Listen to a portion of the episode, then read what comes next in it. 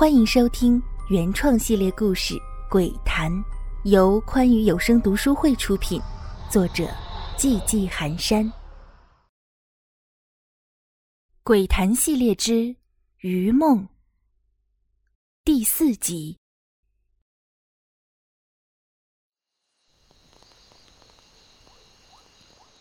嗯嗯，好了，我的故事讲完了。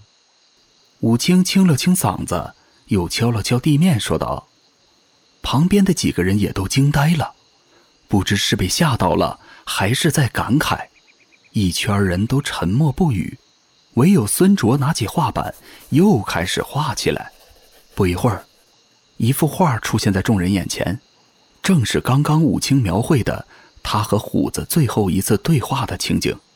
武清看后非常感动，泣不成声。好了。”下面谁来？这都已经两个故事和游泳有关了，就算咱们这里水多景美，也不用总暗示这个，不是？浮鱼说这话的时候，还用轻佻的眼神扫了一眼人月，虽然不明显，但是小鱼明显觉得武清在生气，他不由得暗暗猜测这几人之间的关系。明显这里的这几个男男女女之前都有着一些说不清的。暧昧纠葛，我来说个故事吧。任月轻笑道：“总是男生说故事多没意思，我来说一个流传在咱们大学里的鬼故事吧。”任月清了清嗓子，甜美的声音仿佛是潺潺的溪水流过，叮叮咚咚响个不停。我的故事叫《不离》。这里除了小鱼之外，其他人都是咱们一个学校的，想必也都听说过那个大四学姐跳楼而死的事情。但今天我要说的是另一个只有少数人才知道的版本。笃行楼是咱们学校艺术系的系楼，要说这艺术系的名声呀，我敢说在整个 A 市都是响当当的。不光里面的学员都是俊男靓女，包括导师也都是。而我们今天要说的这位学姐，更是艺术系的系花，人长得好看不说，气质也是第一流的，不知道有多少人在追求她，但她一个都看不上，对外宣称的也是独身一人。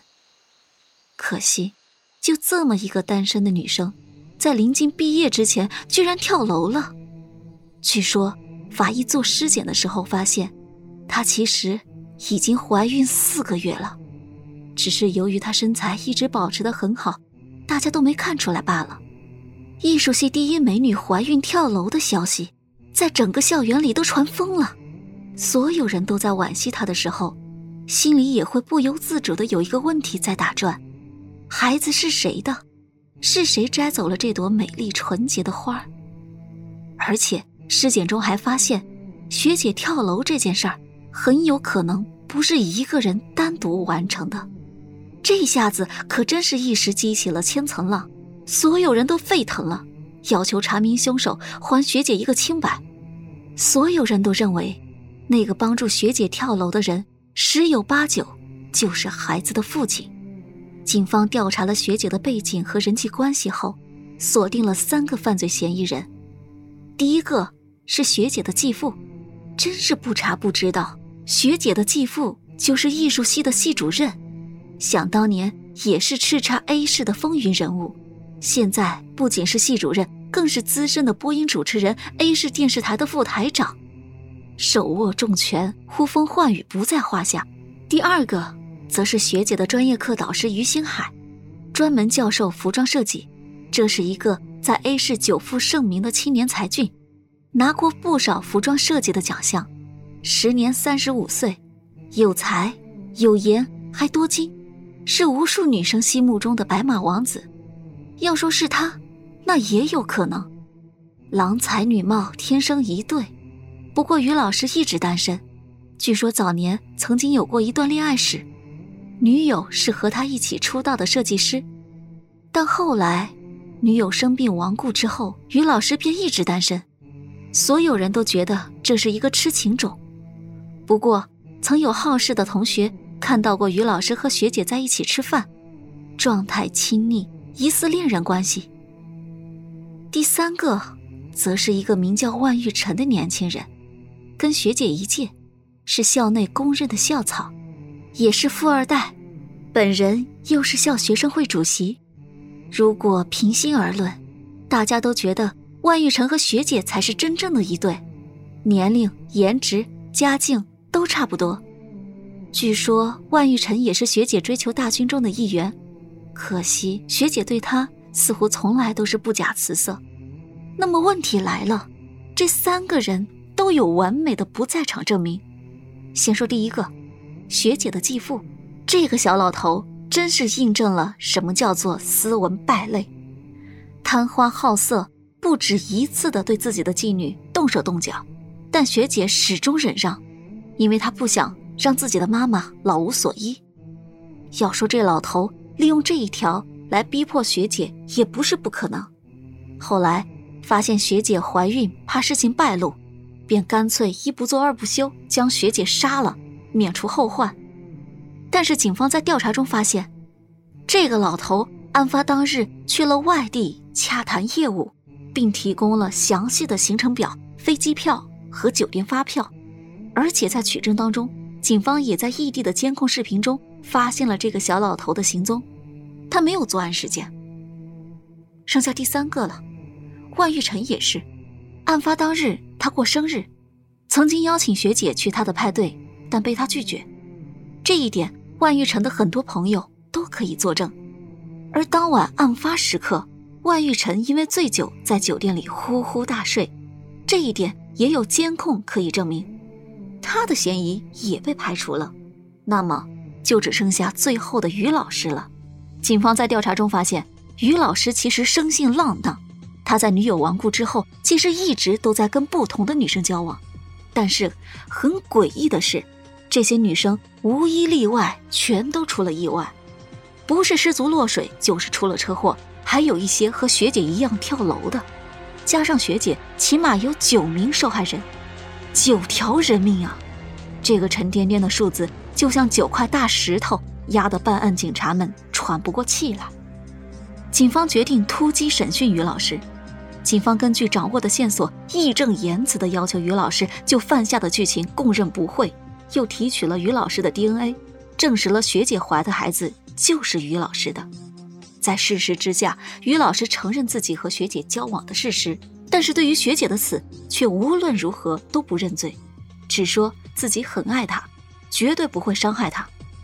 警方又问他之前的那些出了意外的女生是怎么回事，他回答不上来，只是承认和其中的某几位是恋人关系，其他都只是露水姻缘罢了。警方说，凡是和他交往的女生，最后都出了意外，这难道仅仅只是巧合吗？他回答不上来，但是脸上却有着一丝若有所思的表情。警方没有实质性的证据可以拘留他，只好在关门四十八小时后将他放了回去。于老师的心里其实隐隐有些猜测，但是他不敢肯定。回到家以后，他在房间里大声的呼唤他初恋的名字，这一切都被在对面楼里监视的警察观察到。他泪流满面，半跪在地上，捶打着地面，把监视的警察都给整懵了。不明白这是在闹哪一出。他声嘶力竭让初恋出来，他说自己知道他就在这里，还大声的问起那几个女生的事情。就这样，过了好久，他的房间里出现了一抹淡淡的影子，他一眼就认出这是他初恋的样子。他朝着女人扑过去，想要抱住她，却扑了个空。毕竟是人鬼殊途，他没办法。再一次抓住女朋友的手，他哭着对她说出这么多年埋藏在心底的思念，还说找的女朋友都是按照他的模样去找的，但是他的女朋友却只是冷冷的看着他，责怪他忘记两人之间的承诺，责怪男人在他尸骨未寒之时就另结新欢的事实。但是，由于他爱着她，他的执念就是要陪她走完这一生，因此。在于老师找到替代品的时候，他很难过，愤怒和嫉妒使他不顾一切的要去摧毁这个第三者。于是他制造了一起又一起的事故，杀死了一个又一个接近爱人的女人。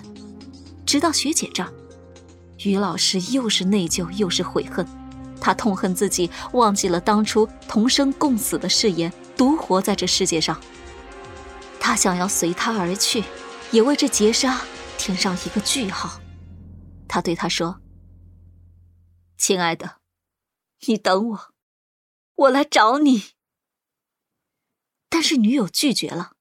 他说：“别傻了，我已经死了。活着的时候我爱你，死了。”我依然爱你，可是我的爱是狭隘的。你要活着，好好活着，养一大堆的儿女。我走了，从今以后我就会消失。这些年我做了很多的错事，伤害了很多无辜的女孩。现在，该是我去还债的时候了。好好保重，亲爱的。世界很大，你带我好好去看看。再见了，我的爱人。说完，他俯下身子，在于老师的额头上轻轻一吻，身形一下子不见了。于老师大受震撼。这些年，他虽然谈了一个又一个的女朋友，但是直到现在，他才发现，最爱的女人依旧是那个他。他真的很后悔这些年来所做的一切，他决定替女友偿还所欠下的罪孽。从那一天起，他吃斋念佛，只为减轻女友的罪过，让她少受苦楚。因为他连杀鸡都怕的女友接连杀人，他才是所有一切的罪魁祸首。余生他都将替她还债，只希望来生他们还能在一起。任月说完了，却发现所有人都是眼眶红红的。孙卓递给他一张画，上面是一男一女两个人在互诉衷肠的模样。